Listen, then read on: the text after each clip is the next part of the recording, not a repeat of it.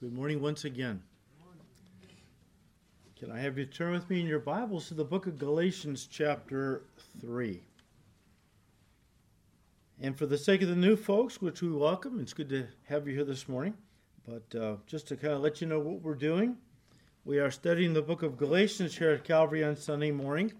Uh, instead of going through it verse by verse, which we've done in the past, we're going through it topically based on its main theme. The main theme of Galatians is liberty uh, the liberty or the freedom that is ours in Christ.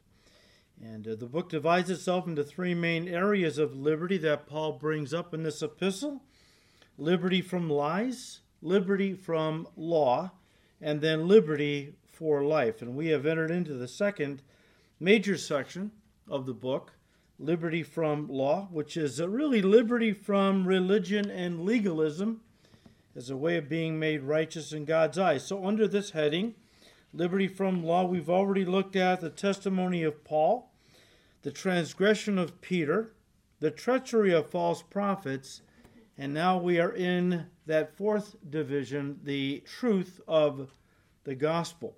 Now, just by way of quick review, as we said last time, the first century Greco Roman world was loaded with paganism, as you can imagine, uh, which meant everywhere Paul went proclaiming the gospel, he was dealing with demonic lies of one form or another.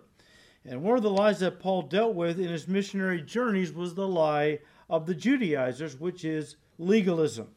As we have said, the Judaizers were going around telling people that salvation was a mixture of Judaism and Christianity.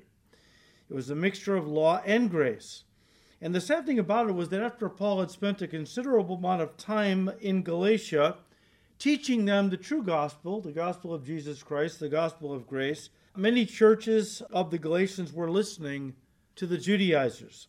Therefore, Paul fires them off this letter in an attempt to reason with them, to challenge them really, to think through the Judaizers' false doctrine, think about it to its logical conclusion which is important. So let's read verses 5 to 9 once again, and we'll get into our study for this morning. Therefore, he who supplies the Spirit to you and works miracles among you, does he do it by the works of the law or by the hearing of faith? Just as Abraham believed God, and it was accounted to him for righteousness. Therefore, know that only those who are of faith are sons of Abraham. And the scripture, foreseeing that God would justify the Gentiles by faith, preached the gospel to Abraham beforehand, saying, In you all the nations shall be blessed. So then, those who are of faith are blessed with believing Abraham. Now, this morning, I'd like to focus our attention on two main thoughts in Paul's defense of the gospel. First of all, what exactly did Abraham believe that caused God to declare him righteous. Number one. Number two, how and when did God preach the gospel to Abraham? So, the first one, what exactly did Abraham believe that caused God to declare him righteous? Pretty important topic. All right. Again, verse 6 just as Abraham believed God, and it was accounted or imputed to him for righteousness. Uh, the concept that Abraham was declared righteous, saved, by simply believing God is so important to our Christian faith that it's repeated four times in the New Testament three times by Paul, once by James. And it begs the question what exactly did Abraham believe that caused God to declare him righteous? Well, let's turn to Genesis 15 and try to find out because this is a pretty important topic and uh, we want to make sure we get it right.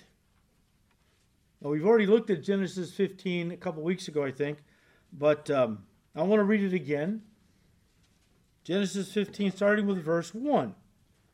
Now, after these things, that, that's the things of chapter 14. You're going to have to read that in your own. But after these things, the word of the Lord came to Abram in a vision, saying, Do not be afraid, Abram.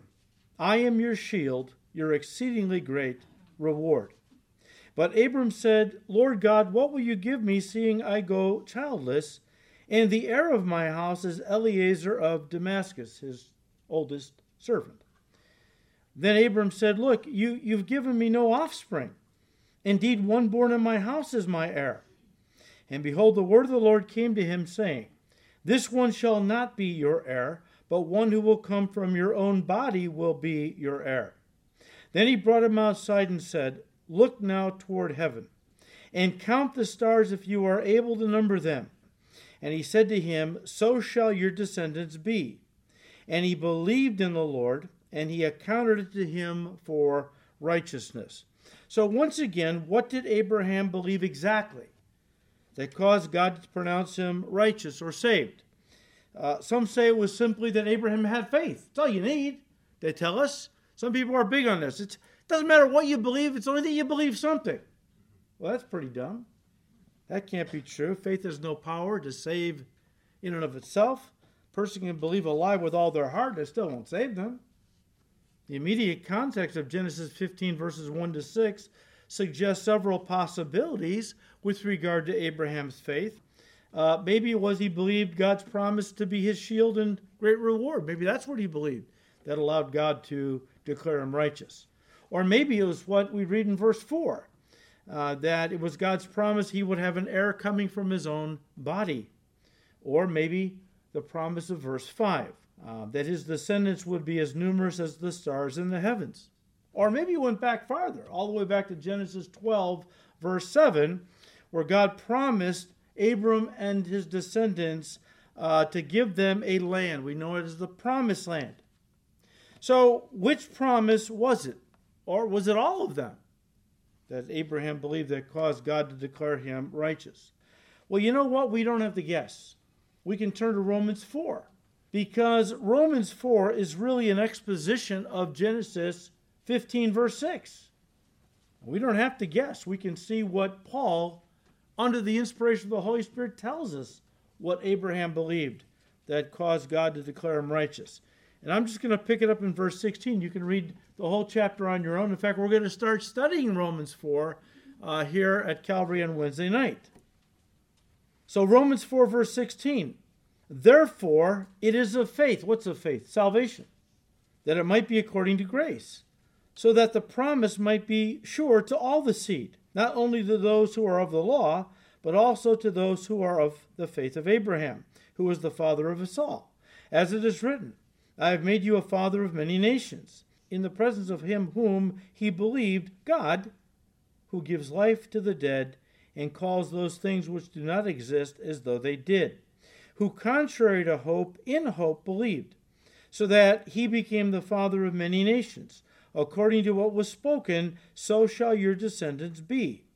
And not being weak in faith, he did not consider his own body already dead, since he was about a hundred years old and the deadness of Sarah's womb, she was 90, he did not waver at the promise of God through unbelief, but was strengthened in faith, giving glory to God, and being fully convinced that what he had promised he was also able to perform, and therefore it was accounted to him for righteousness.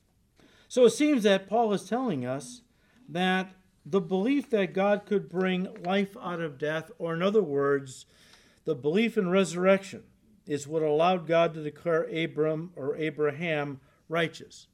As one author said, in a sense, Abraham believed in the resurrection power of God. By this time, both Abraham and Sarah's bodies were, quote unquote, dead to childbearing. But Abraham believed that out of death, God could bring life, end quote. So many commentators hold to the interpretation that what saved Abraham was his belief that God could raise the dead. And I've heard that from several good commentators. What saved him was he believed that God could raise the dead. Okay, great, but just the belief that God can raise the dead in general? I mean, is that all that's needed for a person to be saved? As we read our Bibles, that there are several examples of God raising the dead in both the Old and the New Testaments. Examples where God brought somebody dead back to life. I mean, does faith that God has the power to bring dead people back to life, does that automatically save us? No. It isn't the general belief in resurrection that saves a person. It is the belief in a specific resurrection that saves us. Romans 10, verse 9. Paul said, If you confess with your mouth that Jesus is Lord and believe in your heart that God has raised him from the dead, you shall be saved. Guys, there's only one resurrection that we can put faith in that will save us. It's the resurrection of the Lord Jesus Christ. As Paul went on to say in Romans 4, verse 23 Now, it was not written for his sake, for Abraham's sake alone, that it, salvation, was imparted to him, but also, or imputed to him, I should say, but also for us. It shall be imputed to us who believe in him who raised up Jesus our Lord from the dead, who was delivered up because of our offenses, and was raised because of our justification. Now, at this point, you might be thinking, well, okay, but how does that work with Abraham? I mean, he didn't know about Jesus. Or did he? Or did he? Didn't Jesus say to the Pharisees in John 8 56, Your father Abraham rejoiced to see my day, and he saw it and was glad? So, what did Abraham believe that allowed God to declare him righteous? Guys, he believed the same thing that saves all of us the gospel of Jesus Christ. But how did Abraham know the gospel? That's easy because in Galatians 3, verse 8, Paul tells us that God preached it to him. Let me read verse 8 again. And the scripture foreseeing that God would justify the Gentiles by faith, God preached the gospel to Abraham beforehand, saying, In you all the nations of the earth shall be blessed. And I'm quoting out of Genesis, which is the fuller statement. That in you, Genesis 12, 3, all the nations of the earth shall be blessed, God said to Abram back then. We know him as Abraham. Now, guys, there are those who point out that all Paul is really saying here in Galatians 3 8 is that God preached one aspect of the gospel to Abraham, that through his descendant, Messiah, all the nations of the world would someday be blessed. How? Because Messiah would be a savior to all mankind, not just the Jewish people. And listen, if Galatians 3:8 was the only statement on the subject we had in the Bible, I'd be inclined to agree with them. That that's all that God was saying. That he was just teaching or preaching one aspect of the gospel to Abraham. That in him, that is in his seed, Messiah, all the nations of the earth would be blessed. I'd agree with that if that was the only place in the Bible that mentions that, Galatians 3:8. It's just that there are other passages that indicate Abraham knew more about the gospel than people give him credit for. Turn to Genesis 22. By the time we're done with Genesis 22, you're going to see Abraham knew he was acting out gospel prophecy. Let's pick it up in verse 1, Genesis 22. Now it came to pass after these things that God tested Abraham and said to him, Abraham. And he said, Here am I. Then he said, Take now your son, your only son Isaac. Well, that's interesting.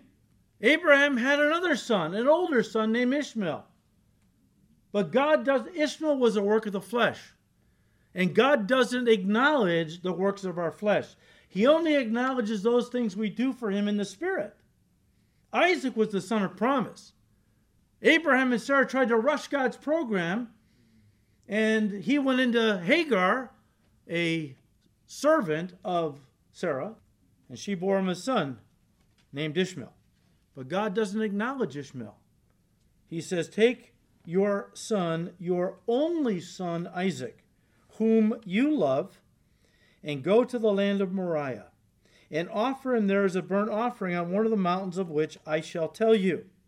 So Abraham rose early in the morning and saddled his donkey took two of his young men with him, and Isaac his son, and he split the wood for the burnt offering, and arose and went to the place of which God had told him. And Abraham said to his young men, Stay here with the donkey, the lad and I will go yonder and worship, and we will come back to you. So Abraham took the wood of the burnt offering and laid it on Isaac his son, and he took the fire in his hand and a knife, and the two of them went together. But Isaac spoke to Abraham his father and said, My father. He said, Here I am, my son. Then he said, Look, the fire and the wood uh, we have, but where is the lamb for the burnt offering? And Abraham said, My son, God will provide for himself the lamb for a burnt offering. And so the two of them went together. I like the way the King James translates verse 8 because I believe it communicates what Abraham actually said and what he believed. Genesis 22, verse 8 in the King James says, And Abraham said, My son, God will provide himself a lamb. 2,000 years later, John the Baptist shows up and he introduces Jesus Christ to the world in John 129. The next day John saw Jesus coming toward him and said, "Behold, the Lamb of God who takes away the sin of the world." You know, it's kind of interesting that the first time, and if you know anything about the hermeneutical law of first mention, anywhere in the Bible where a major concept appears first, study that passage. It becomes the prototype for every other time that concept appears in the Bible. Interesting. Genesis, what, 22, 5, 6? The first time the word worship appears in the Bible. It's not associated with singing, it's associated with sacrifice, because that's what worship really is. But here, it's interesting that the first time the word lamb appears in the New Testament, it answers the question of the first time the word lamb appears in the Old Testament. Where is the lamb for the offering? Behold, the Lamb of God. Interesting, isn't it? Go back to Genesis 22. Let's look at verse 9. Then they came to the place of which God had told him. And Abraham built an altar there and placed the wood in order. And he bound Isaac his son and laid, uh, laid him on the altar upon the wood. And Abraham stretched out his hand and took the knife to slay his son. But the angel of the Lord called to him from heaven and said, Abraham, Abraham. So he said, Here am I. And he said, Do not lay your hand on the lad or do anything to him. For now I know that you fear God, since you have not withheld your son, your only son, from me. Then Abraham lifted his eyes and looked, and there behind him was a ram caught in the thicket by its horns. So Abraham went and took the ram and offered it up for a burnt offering instead of his son. And Abraham called the name of the place, The Lord will provide. In the Hebrew, it's Jehovah Jireh. For it is said to this day, In the mount of the Lord it shall be provided. This tells me that Abraham knew he was acting out prophecy. The prophecy of God sending his only begotten Son, who would be the Lamb who would die on the very mount. Mount Moriah is Calvary. You probably knew that, but maybe some of you didn't. Mount Moriah is Calvary the very place where 2,000 years later another father would offer his only begotten son whom he loved, on that very spot. Guys, we are being told that Abraham knew the gospel. Once again, John 8:56, your father Abraham, Jesus said, rejoiced to see my day, and he saw it and was glad. Galatians 3 8, and the scriptures foreseeing that God would justify the Gentiles by faith preached the gospel to Abraham. So Abraham knew the gospel. That's obvious. But how exactly? That brings us to our second question for the morning. How and when did God preach the gospel to Abraham? Well, some believe it was when God brought him outside in Genesis 15 and said to him in verse 5 Look now toward heaven and count the stars if you are able to number them. There are those who say that no, what actually what God is saying is He's not saying to Abraham to literally count the stars in the heavens. He was telling Abram to set them in order. That's the idea in the Hebrew.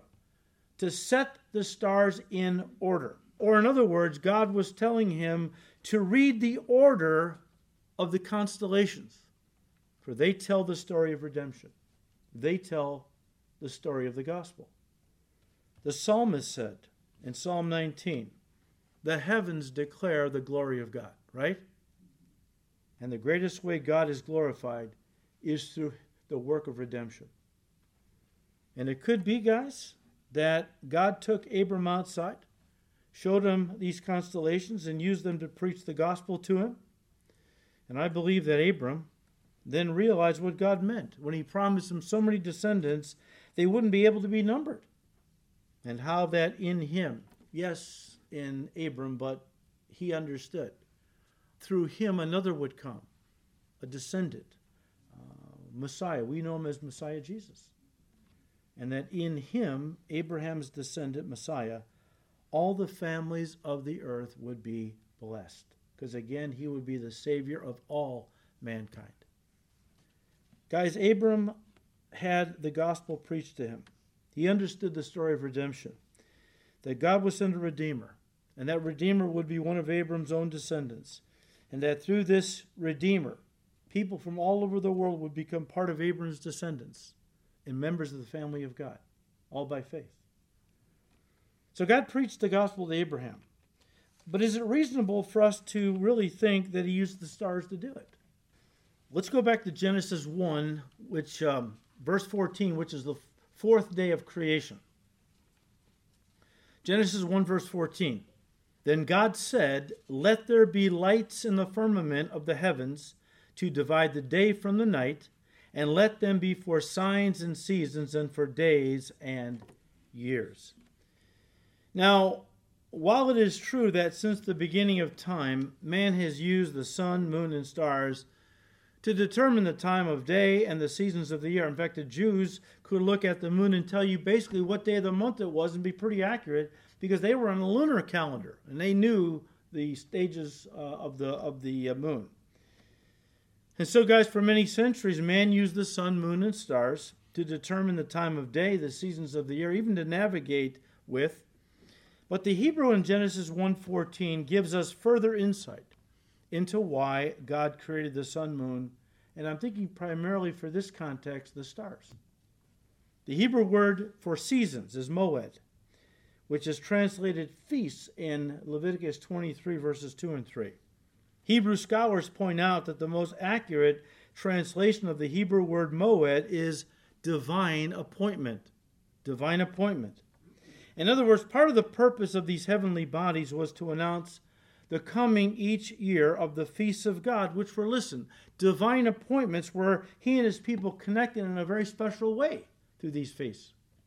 The seven feasts of Moses outlined in Leviticus 23 were divine appointments, um, not only as yearly feasts, but feasts that commemorated significant events in their past, such as with Passover, which commemorated their exodus from Egypt, or as with the Feast of Tabernacles, which served to remind them of the way God so faithfully took care of his people during their 40 year wandering in the wilderness.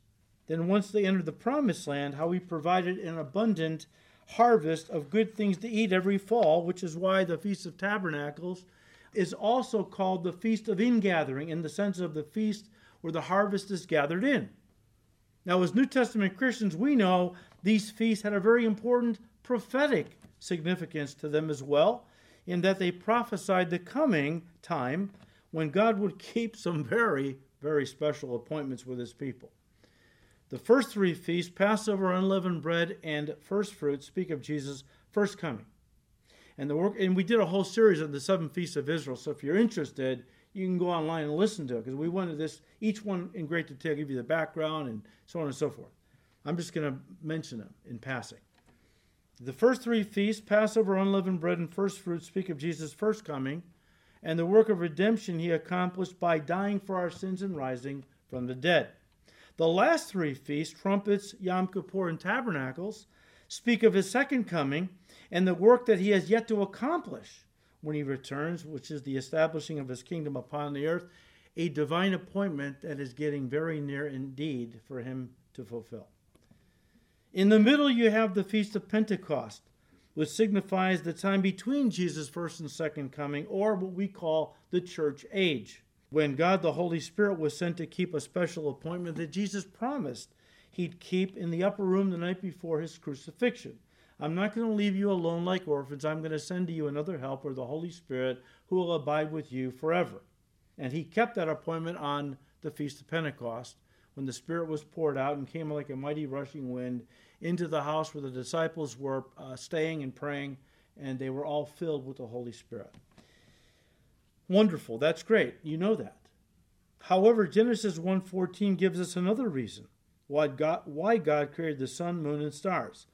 They would not only be used to mark the passing of time in the sense of days and months and seasons of the year, but listen, in verse 14, God said they would also be for signs. Signs. The Hebrew word for signs is oth, meaning beacons or signals, and suggests that the stars, especially, were placed in the heavens by God to serve as beacons, beacons, to guide the people of earth in a particular direction. Of course, it begs the question what direction? And for that matter, what did God want to signal or announce to the inhabitants of the earth through the stars? Well, today in our culture, many believe the stars exist as astrological signs to announce important events or to simply predict a person's future. Astrology is divination, it's fortune telling. And that is expressly forbidden by God in His Word. I'll give you a couple examples Deuteronomy 18, verses 10 to 12, Isaiah 7, verses 12 to 14, many other places, uh, forbids us as God's people from practicing divination. Astrology is divination. Stay away from it.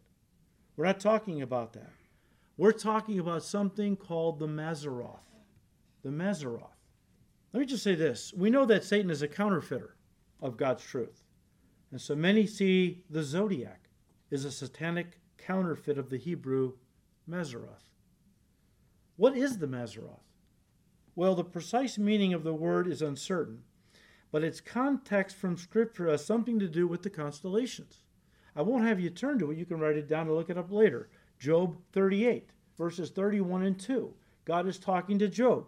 He said, Can you bind the cluster of the Pleiades or loose the belt of Orion? Can you bring out Mazzaroth in its season? Or can you guide the great bear with its cubs? He's talking about the constellations. There are many who believe that the stars, and in particular the constellations, were placed in the heavens by God to point to and announce to the people of earth the gospel of his Son. The gospel of his Son. So when we say that God preached the gospel to Abraham, many believe it was that he took him outside Genesis 15, showed him the stars, and told him to read the stars in order, in the order God had established them. And many believe it was through the Mazzaroth that God preached the gospel to Abraham. Some actually call the Mazzaroth the gospel in the stars. Now, the late or early, depending on how you look at it, the late D. James Kennedy writes on this subject using Genesis 1, verse 14, is kind of a launching point when it says God made the stars for signs. I thought this was fascinating. I'll read it to you. He said, and I quote, a sign is something which proclaims a message. What is the message proclaimed by the stars? I'd like to talk to you about what might be called the gospel in the stars. We are told in Psalm 19, verses 1 to 3 the heavens declare the glory of God, and the firmament shows his handiwork. Day unto day utters speech, and night unto night reveals knowledge. There is no speech nor language where their voice is not heard. Kennedy goes on God gave uh, to all of the world a proclamation of the gospel in the stars. A picture is worth a thousand words, we are told. And God has indeed painted the sky and made it a picture gallery replete with the glories of his redemption. There exists in the writings of virtually all civilized nations a description of the major stars in the heavens, something which might be called the constellations of the zodiac, or the signs of the zodiac, which are which there are 12. If you go back in time to Rome, or beyond that to Greece, or before that to Egypt, or to Persia, or Assyria, or Babylon, regardless of how far back you go, there is a remarkable phenomenon. All nations had the same 12 signs, representing the same 12 things, placed in the same exact order. Archaeologists, historians, antiquarians have searched the dustiest libraries, uncovered the oldest tablets, ciphered the most difficult hieroglyphics, and have failed to discover how it is that all over the world the same signs exist. Remarkably, the stars in the heavens, which represent those 12 signs, bear absolutely no resemblance to the pictures or the signs themselves. For example, what we call the Big Dipper has been called Ursa Major, the Great Bear. One thing that it, that it does not look like is a great bear. Neither do any of the other signs look like what they are supposed to represent. Where did their names come from? The Bible tells us that God has named all the stars and the hosts of heaven, that He numbered them, ordered them, and set them in the firmament to be signs. The original meaning was corrupted into something which was demonic. Yeah, Mazzaroth to Zodiac. Okay? So the original meaning was corrupted into something which was demonic, something which was satanic, something which was a counterfeit, something which uh, has given birth to what is known as modern astrology, which the Bible repeatedly condemns and warns Christians against. The corruption began in Babylon with the Tower of Babel. It is well that you have nothing to do with modern, modern astrology whatsoever because of its corruption and satanic aspects. But in order that you might appreciate what God has done, let us look briefly at a few pictures of the zodiac, as it's a ripoff of the Mazzaroth, right? He said the word zodiac is thought to mean a circle of animals, although some linguists say that it comes from an ancient Hebrew word meaning a path or step, that it actually is displaying the way of salvation. Now, I'm not going to read the whole article, you can find it online. I just want to whet your appetite to this in case you're interested, okay? Let me just go through a few of these. Uh, the Mazzaroth, today the zodiac, starts with Virgo, a picture of a woman. Kennedy says, You can look at the stars in Virgo until you are green in, your, in the face, and you would never look, it would never look like a woman. But the picture which has gone with them down through the ages in every nation in the world is a picture of a woman. This woman is clearly identified as a virgin, Virgo means virgin in Latin, Hebrew, Greek, and Arabic. So the first thing we see is the emphasis upon the virginity of this woman. The next sign is coma. Coma means the desired or longed for one. It's a picture of a woman with a child in her lap. The book of Haggai tells us the desire of all nations shall come. Jesus Christ is the desire of all nations who was to come. The fourth sign is crux. Kennedy says Crux is the Southern Cross. This is one constellation which looks like that for which it was named, because it consists of four stars placed very clearly in the shape of a cross, as if God didn't want us to miss it. In Hebrew, it is called Adam, which means cutting off. Christ is that one who was cut off out of the land of the living, out of the land of the living for our sins. The last sign is Leo. Kennedy says, finally, we come to Leo, the lion, a picture of Christ who is the lion of the tribe of Judah coming again. Uh, he is coming this time not in humiliation, but in great power and glory. The lion's claws in this picture, that is represents this Leo, the lion's claws are right over Hydra, the serpent, who he is about to finally and totally destroy. Dr. Kennedy finishes by saying, the art gallery of God painted in the sky is a great and glorious picture. All ancient traditions, all ancient myth, uh, mythologies, all pagan religions are all nothing more than the corruption of the ancient gospel God gave to Adam and written in the celestial sky for all the world to see. How glorious is that whether we talk about the special revelation God has given to us in His Word or the general revelation which He has given to us in nature, the story is always the same. The seed of the woman will destroy the seed of the serpent. At last there came that one who was born of a woman, a virgin, who came to die and rise again that we might live forever. He said, I hope that as you go out on a given evening, uh, and look up at the glories of the starry skies, you will be more impressed than ever with the greatness and wonder of our God and the majesty of his grace and mercy. End quote. After kind of going through that and kind of whetting your appetite, I'm not, I don't think you're ever going to read the first four verses of Psalm 19 ever the same again. Let me read them to you. We'll close. The heavens declare the glory of God. The firmament shows his handiwork. Day unto day utters speech. Night unto night reveals knowledge. There is no speech nor language where their voice is not heard. The creation declares in a universal language to all people the glory of God, and now I believe we can see the gospel of God. There is no speech nor language where their voice is not heard. Their line has gone out through all the earth, and their words to the end of the world. In them he has set a tabernacle for the sun. You know, I wanted to go through that this morning because I think we read our Bibles too quickly, loosely. We don't really focus uh, or meditate on some of these things enough where maybe God gives us some new insights. Let me ask you this, because we ran out of time today. I'm going to open up next week with just a little something, a little holdover. I'm not going to spend any more time on this, really. But let me ask you this. How many of you, when you come in your Bibles to a genealogy, you just skip down to the end and just keep reading? I do. And we all do it, right? Why? Because they're boring. They're boring. Do you know that God has placed in one genealogy that I know of, probably many others, the gospel of his son? You breeze right over that. You wouldn't even know it was there. I'll start next week's message by showing you what I'm talking about. And maybe we'll get a deeper appreciation for what Jesus said. Every jot, every tittle. We would say every dot of the I and cross of the T is there for a reason.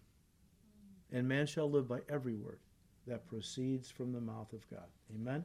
Amen? Come on back next time. Father, we thank you for your word. Your word is awesome. And we have no, we're just scratching the surface. I think it's going to take eternity to fully plumb the depths of your word. And we thank you. We ask you, Lord, to keep blessing these studies in your word and going forward, give us a voracious hunger for your word. We thank you. We ask all this in Jesus' precious name. Amen.